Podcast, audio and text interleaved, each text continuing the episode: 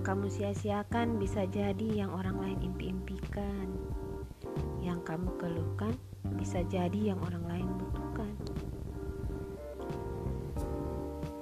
Yang tidak kamu syukuri bisa jadi alasan orang lain iri padamu.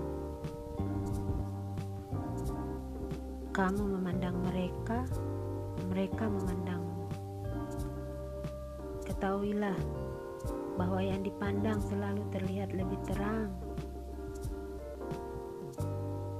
Cobalah berhenti menyakiti diri sendiri dengan memaksakan perencanaan.